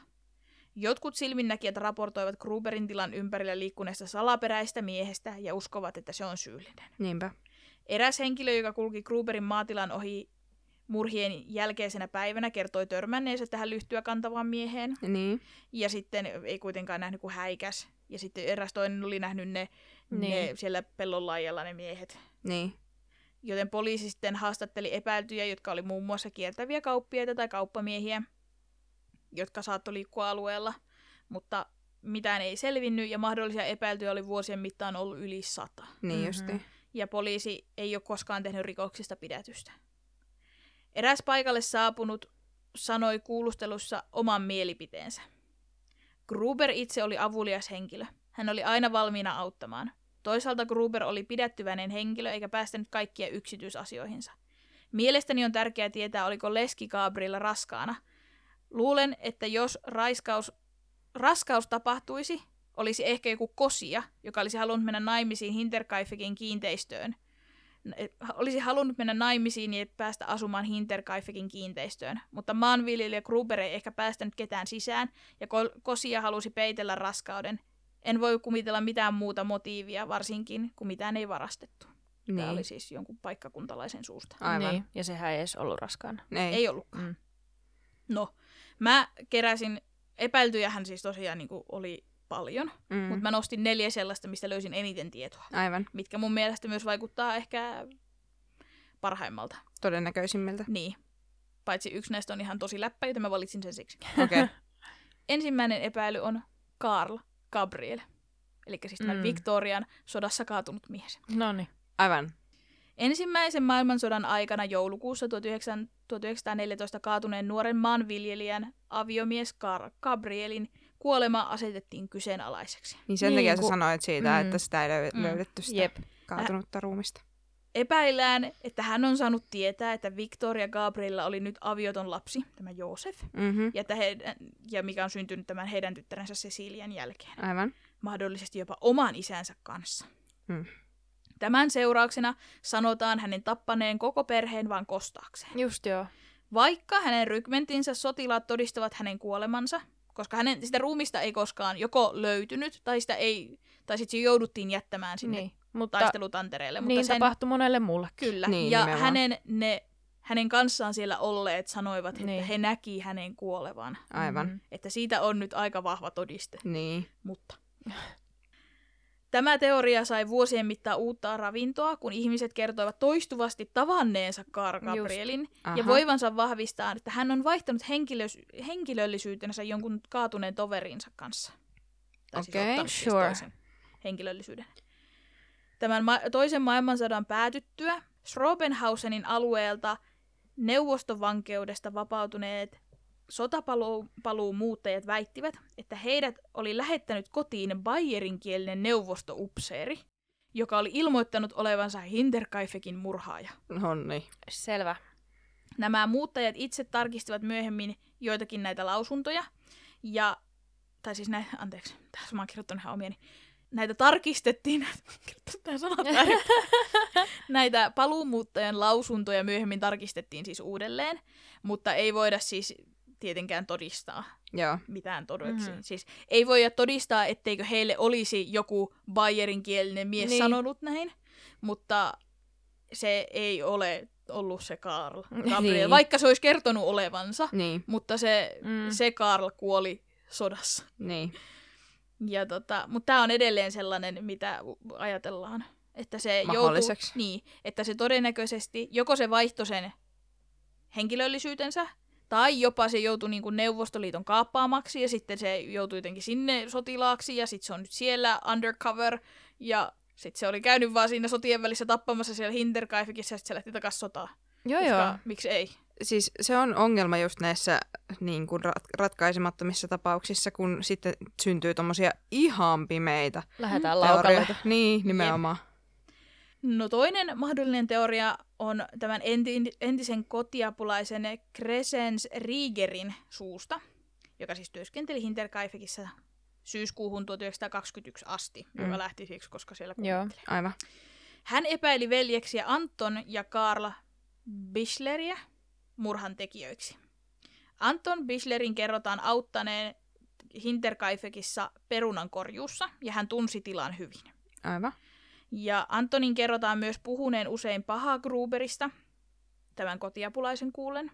Ja eräs kyläläinen kertoi, että Anton oli sanonut, että kaikki hinterkaifekit pitäisi hakata kuoliaiksi. Oh. Sisäkkö korosti kuulustelussa myös, että maatilan koira, joka haukkui oikeasti kaikille ja varsinkin, niin kuin, tai siis perheen ulkopuolisille, Mm. mm. Niin, ei koskaan haukkunut Antonille. okei. Okay. Ö, Hän todisti myös, että Anton ja Karl Pischler olisivat voineet tehdä murhan yhdessä tämmöisen Georg Sieglien kanssa. Ja tämä Georg Siegel työskenteli jonkin aikaa myös Hinterkaifekissa, ja hänen kerrotaan myös tienneen, kuinka rikkaita he olivat. Aivan. Mutta ei ne vienyt rahaa. Niin. Mm. Mutta tämä Georg Siegel kerrotaan tehneen murtovan- murtovarkauden Hinterkaifekiin aikaisemmin marraskuussa Aa. 1920. Aivan. kun Gruberin pariskunta ja Victoria olivat olleet pellolla töissä.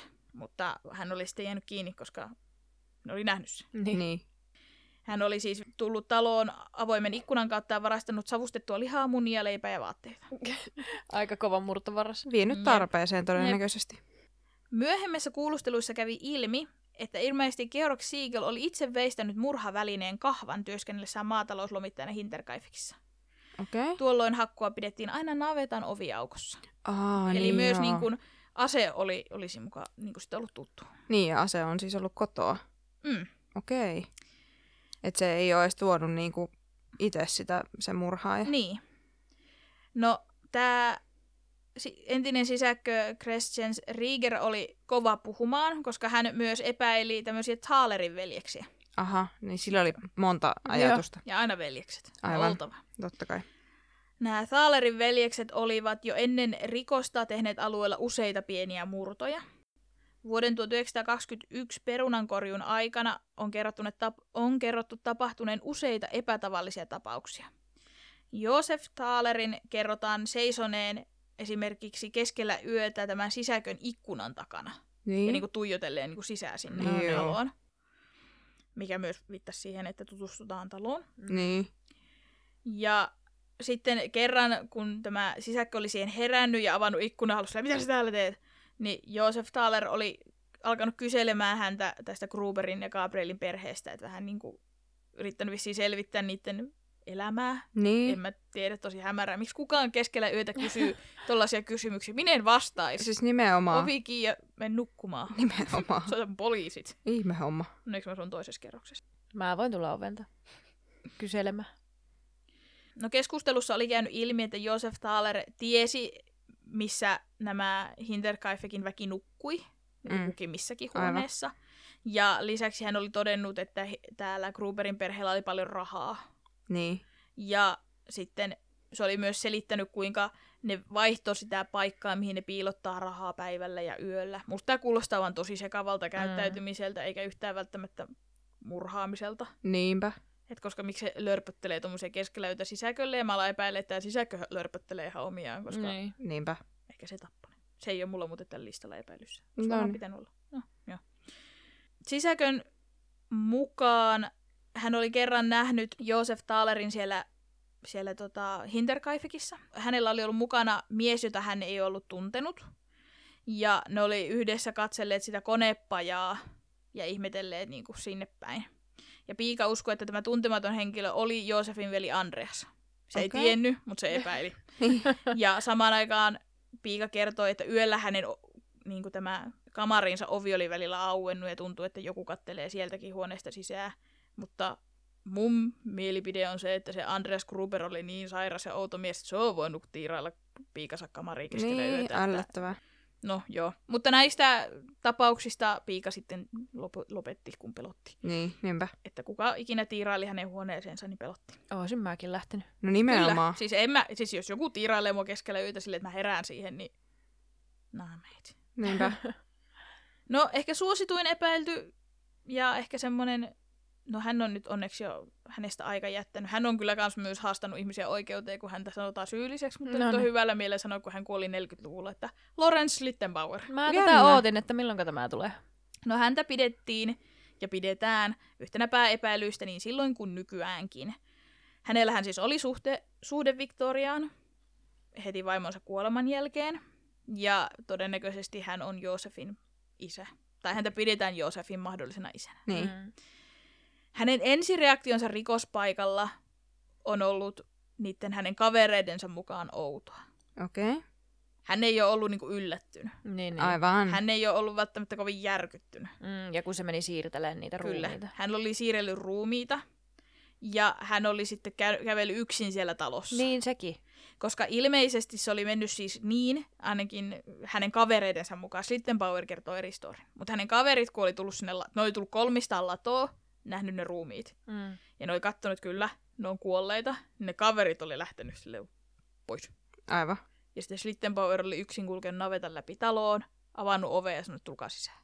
Miksei ne olisi voinut yhdessä kaikki mennä sen talon läpi. No koska ne kaverit ei uskaltanut, mm. Mm. mikä on mun mielestä ihan looginen reaktio. Niin, Niin, niin, kyllä. nimenomaan, että täällä on tapahtunut murha, että pitäisikö meidän mennä pois ja kutsua tänne niin kuin porukkaa paikalle. Jep.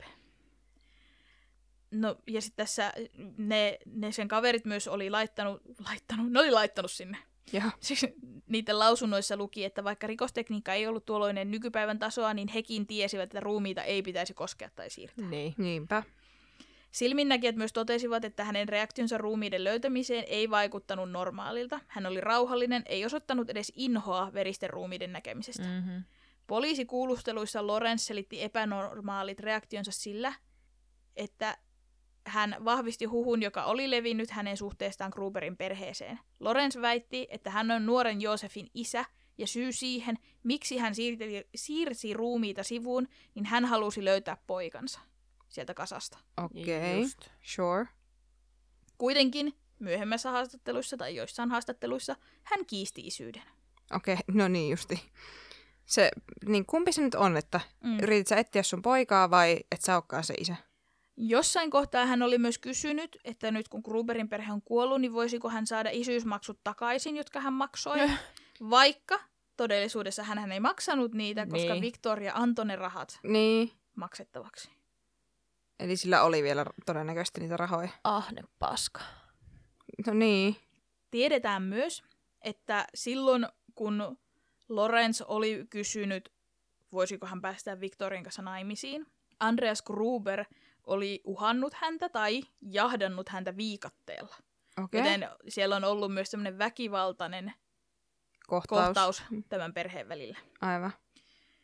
Väestön keskuudessa häntä, tai siis paikallisten keskuudessa häntä epäiltiin tekijäksi vahvasti, koska hän, hänen sanottiin esimerkiksi paljastaneensa itsensä murhiin liittyvillä teoilla ja vihla- vihjailuilla. Okei. Okay. Esimerkiksi hän oli kantapaarissa kertonut, mitä mahdollisesti on tapahtunut ensimmäisessä persoonassa. Aivan. Mhm. Mm-hmm. Et hän ei ole ollut sille, että se murhaaja on varmaan mennyt Niin. sinne, vaan, Vaan vaan minä... minä- kun mä menin sinne ja mä tapoin ne. Ei kun siis murhaaja tappoi ne. Et sillä on tullut tommosia Niin. ihmelipsahduksia. Aivan. Hän myös kertoi vuonna 1931, eli 10 vuotta melkein rikoksen jälkeen, antamassa todistuksessaan, että hän tiesi, että Gruberin perheellä oli yksi avain kotiin. Mm. Ja niin lukothan oli siis silloin, ainakin heillä siis on, ja silloin on varmaan aika usein ollut lukot tällaisia, että ne lukitaan niin sisältä ja ulkoa, ja sulla täytyy olla myös avain, että sä pääset niin ovesta ulos. Mm, Joo, Niin. kyllä. Niin, että sä pääset myös sisään. Kyllä. Ja avaimesta kuullaan uudelleen vasta, kun rikos paljastuu, kun Slittenbauer avaa oven talon sisäpuolelta. Niin, no kun mä mietin Niin, niin, ihan, kavereilleen. niin mä mietin sitä, että kun Niin. se avasi sen. Ja hän avasi sen juuri tällä niin kuin, kodin avaimella, että hän ei Mm. avannut sitä mil- mitenkään rikkomalla, vaan hän Aivan. väänsi avaimesta sen. Eli löydettyään kuolleet, hänen kaksi kaveriaan poistuu talosta tai tallista, kun taas Littenbauer jatkaa yksin taloon tallin läpi, josta hän tunsi tiensä. Mm-hmm.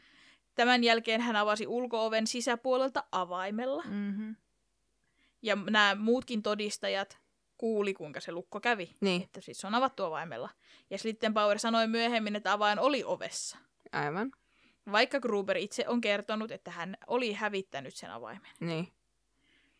Slittenbauerin haastattelussa poliisi kysyykin.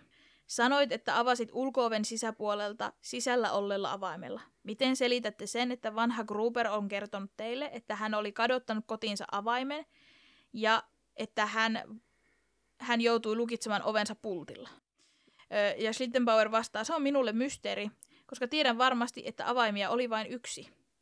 Ja koska ovet oli lukossa, tarkoittaa se siis sitä, että murhaajan on täytynyt lukita ne lähtiessään. No kun mä mietin siis sitä, että niin kun vaihtoehtona on myös se, että, että jos siellä on ollut joku muu, joka siellä on pyörinyt siellä ky- niin kuin talossa, Mm. niin se, että kun se on nimenomaan lähtiessään tota, niin, niin jättänyt sen avaimen sinne siihen oveen. Miten se voin lukita sen, kun se tarvii sen avaimen sinne Niin ulkopuolelle joo. lukitseekseen? Totta.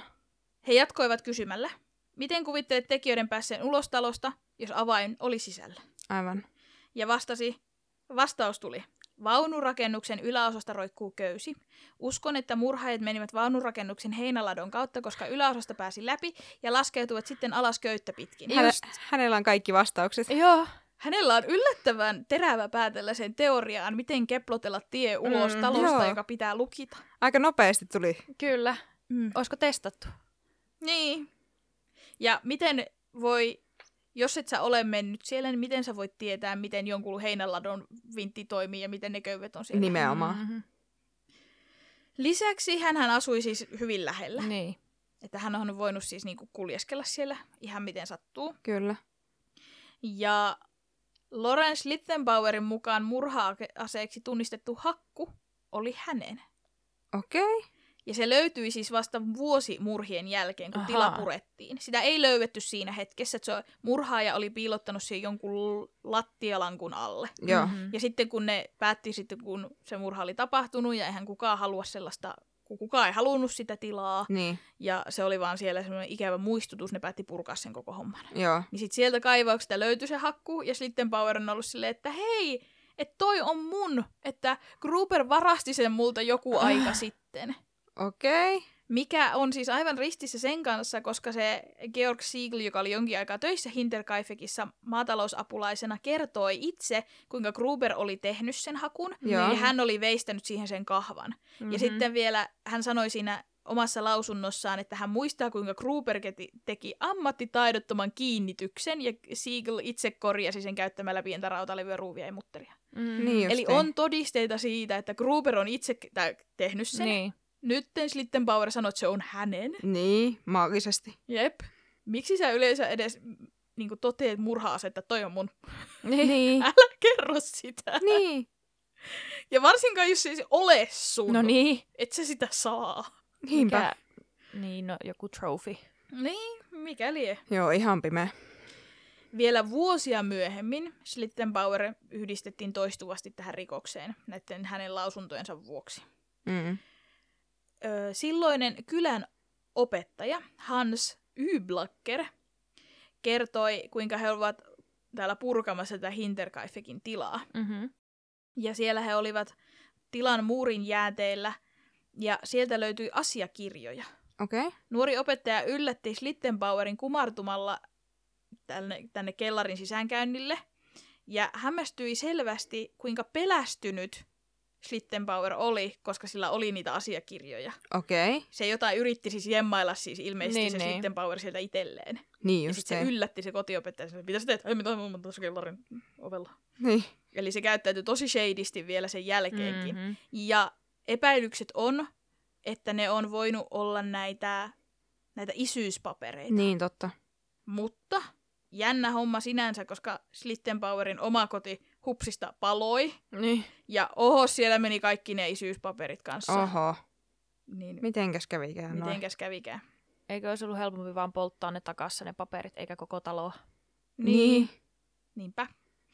Menee ja tiedä. Schlittenbauer on myös kertonut ihmisille yleisesti, että murhaaja on yrittänyt haudata ruumiita sinne Hinterkaifekin tilalle, mutta että se ei ollut mahdollista, koska maaperä oli niin kovaa silloin, niin sitten se on haudannut ne sinne heinäkasaan. Mutta okay. Okei. poliisit ei ole löytänyt viitteitä siitä hautaamisesta. Joo. Mitä ihmettä? Eli joko sä puhut vaan bullshittia, tai sit sä oot yrittänyt haudata Niin. niitä sinne, Niin. ja sä et ole onnistunut siinä. Mutta se mun mielestä kuulosti hyvin shadeiltä se half-ass peittely niillä heinillä. Mm. Niin. Että Niin, voi kyllä. hyvinkin olla, että on yrittänyt haudata ja sitten ei ole onnistunut ja on tehnyt noin. Niinpä. No ennen kuolemaansa vuonna 1941 Schlittenbauer voitti useita siviilioikeudenkäyntejä kunnianloukkauksesta. Häntä niin kuin, hän, ihmisiä vastaan, jotka sanoivat, että hän on Hinterkaifekin murhaaja. Joo. Koska kun häntä hän ei ole syytetty, häntä ei ole Mm. voitu todistaa. Poliisi jopa sanoi jossain kohtaa, että hänellä ei ole varsinaista motiivia. Just Muuten joo. vaan insestin tuloksesta syntynyt lasta väittää sun lapseksi. Jos ei se muuten, niin käy se ekon päälle. Niin. Mm. Tai se, että sä et saanut sitä naista, niin. Niin. jota sä halusit, koska niin. Niin. sen isä ei päästänyt. Niin. Niinpä. Ja mitä muuta. Rahana. Niin ja siis niinku, kuinka paljon se on ollut oikeasti niinku justiin, että sitten kun se ei saanutkaan sitä niinku, naista, minkä se halusi Niin. vaimokseen, niin sitten se on syyttänyt ni- niinku, niitä, että no, no niistä on ennenkin puhuttu insesti, että mm-hmm. ne on Mm. harrastanut, niin, niin sitten se on syyttänyt niitä siitä, että se poika on voinut oikeasti olla sen. niin niinpä. Et niin kun, mun mielestä se kuulostaa enemmän siltä, kun, koska ei se sanonut sitä aikaisemmin, vaan se sa- sanoo vasta sen jälkeen, Niin. kun se oli sanonut, että et, et, sä, et sä oot minun tytärtä. niin, Niin sitten se kyllä. vasta rupesi syyttelemään niitä. Jep. Mutta, mutta koska häntä ei ole tuomittu, niin hän sai sitten siitä monta oikeuskäyntiä voit, monta oikeudenkäyntiä voitti sillä, että häntä siitä syytettiin. Aivan. Poliisi haastatteli ja vapautti siis monia epäiltyjä. Ilman motiivia tai muuta johtolankaa tapaus venyi ratkaisemattomaksi. Poliisi sulki tapauksen lopulta vuonna 1955. Vuonna 2007 Fürstenfeldbrückin poliisiakatemia aloitti tutkinnan uudelleen. Todisteet olivat kuitenkin joko kadonneet tai todisteet kuolleet, minkä vuoksi Hinterkaifekin murhien selvittäminen on mahdoton. Niin. Vaikka ryhmä sai sovittua jonkin sortin teorian, he ovat aika varmoja mitä tapahtui ja kuka sen teki. Kyllä. He päättivät pitää salassa kunnioittaakseen tämän epäilyn jälkeläisiä. Niin. Aivan. Koska kaikki on jo kuollut, niin mitä sitä nyt enää nostamaan? Mikä on musta vähän tyhmää, että jos teillä on joku teoria, niin... Mutta just, että kun sitä ei voi todistaa, niin silloin ei voi niinku syyttää kyllä mun- ketään. Siis mua ei haittaisi, jos joku kertoisi, mut, että mun iso, iso, iso isä olisi joku murhaaja. Mä olisin varmaan vaan silleen, että okei. Niin. No mutta joitain se haittaa Siis siis, kyllä. ja sen mut takia Että, se on päätetty pitää salassa, mutta mä olisin halunnut tietää. niin kyllä. Hirveän kiinnostavaa. Kyllä. Kirjoja, elokuvia, artikkeleita, podcasteja. Tästä karmeasta Hinterkaifekin murhasta on edelleen. Ja niin kuin jo sanoin, kaupungin nimi on nykyään Windhofen. Ja vanhoja rakennuksia ei enää ole, koska maatilahan purettiin heti vuositapauksen jälkeen. Niin. Mm. Tilalla on kuitenkin muistomerkki, jossa vierailijat voivat pysähtyä ja osoittaa kunnioitustaan. Aivan. Tässä oli mun tämänkertainen kurja juttu. Tämä on kyllä ihan tosi kurja. Ja, ja tosi niin kuin hämmentävä. Mm. On. Niin. Mutta kyllä mä jotenkin epäilin sitä, vaikka nyt ei ketään ole syylliseksi todettukaan, mutta sitä... Fe, mikä sen? Schlittenbauer. Schlittenbauer. Sitä. Niinpä. Ja siis siinä on aina jotain, kun kaikki tiet vievät Roomaan. No se on että ihan totta. tavallaan niin kuin, Jep. että, että hän on ollut pää, su, tämmönen suosituin mahdollinen pääepäilty siitä päivästä lähtien. Niin. Moni on sanonut, että se on se. Paikalliset sanoo, että se on varmasti se. niin. Niin kyllähän siinä on jotain. On joo, mutta toisaalta on myös paikalliset saattaa sanoa ihan mitä vaan, että niin kuin, et ei, ei se välttämättä tarkoita sitä, että Ei, ei sitä tietenkään. tiedetään. Mutta että onhan, kyllä mä veikkaan, että siinä on vielä, koska niin moni asia viittaa häneen, Kyllä.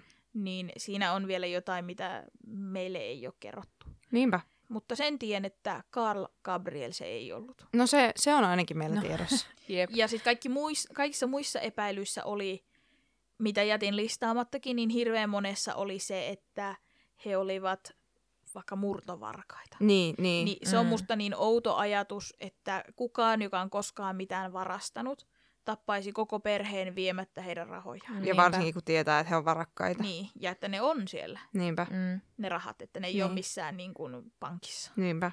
Niinpä. Niin se on musta silleen Niin. niin. kuin, sen takia mä ajattelin kanssa, että sen on oltava jotenkin henkilökohtainen. Niinpä. Mutta joku ylimääräinen siellä on ollut, pyörinyt mm. ja sitten tehnyt noin kauhean teon. Jep. Ja. Ja jäänyt vielä, se on jotenkin tosi ällöttävää, että se on jäänyt sinne vielä asumaan. Niinpä. Niin, että tavallaan niin kuin, noitahan on noita keissejä, että joku vähän, vähän päästään naksahtanut asuu loisena muiden talossa. Niin. Mutta se, että se ei ole edes niitä ruumiita vaikka vienyt metsään haudattavaksi ja jäänyt sit sinne taloon, mm. vaan ne Mm. ruumiit on ollut kaikki ne neljä päivää Niin. siellä. Niinpä. Ja sit se on vaan siellä kokkailu ja ruokkinut lehmiä ja lypsänyt. Ja... On kyllä. Ihan tosi. Tosi outo keissi ja edelleen herättää mielenkiintoa. Kyllä.